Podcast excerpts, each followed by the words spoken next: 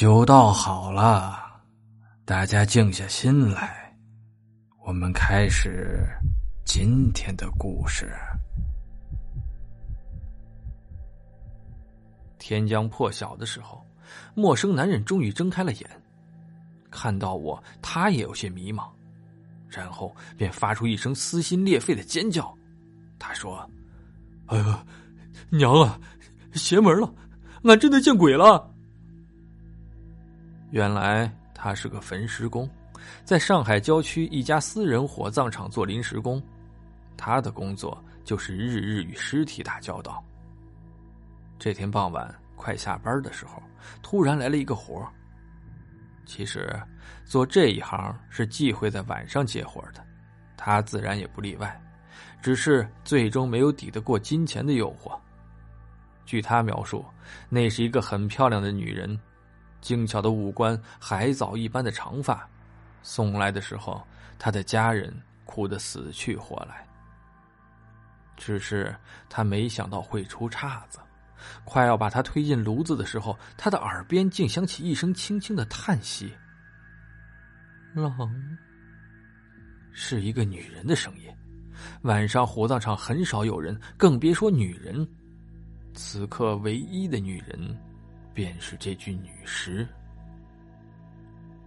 虽然有些令人发毛，可这行毕竟干了很久，鬼魂的说法他是不信的，于是便凑上前去，想看看究竟是怎么回事女人的身上湿漉漉的，衣服上还沾了点点的泥污，像是淋过雨一样。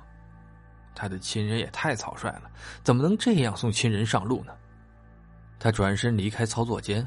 准备要女人的亲人给她换件衣服，可是出去后才发现，刚才那些还哭得寻死觅活的男人、女人们，居然都不见了。待他返回操作间时，那具浑身湿漉漉的女尸也不翼而飞了。清晨，我坐在香格里拉酒店的床上，听着一个陌生的男人讲述一段匪夷所思的经历。他的阐述让我有些害怕，许久才把事情理清楚。这个莫名其妙出现在我浴室的男人是一名焚尸工，他准备焚烧的一具女尸失踪了。当他满心焦急四处寻找时，被突然袭击。在他彻底丧失意识之前，他似乎看见那具女尸僵硬的笑脸。四十个小时后。这具浑身湿淋淋的漂亮女尸出现在我面前，向我兜售自己的身体，然后在我的浴室神秘失踪，取而代之的是这个身材魁梧的焚尸工。男人点了支烟，狠狠抽了一口。这这见鬼的活没法干了，搞不好是那个女人死不瞑目，变了鬼上了我的身。这些衣服你见过吗？我指着地上那段散乱的衣服问他。他皱起眉头，越来越紧，牙齿狠狠咬着自己的下唇，直到咬出了血，也丝毫没有感觉。突然，他忽的站起来，神色慌张的断定他确实是见了鬼。除了见鬼，我们两个大男人实在找不出更好的理由来解释整件事儿。送走他的时候，我和他交换了电话号码，我说。要是找到那个女人，哪怕有点线索，就给我打电话。这些日子我都会留在上海。他一副不可思议的表情，说：“这种见鬼的事儿，别人躲还躲不及，你居然还自己送上门。”他的话让我一时无语。我做梦也想不到，在上海出差的第一天就碰上了如此邪门的事情。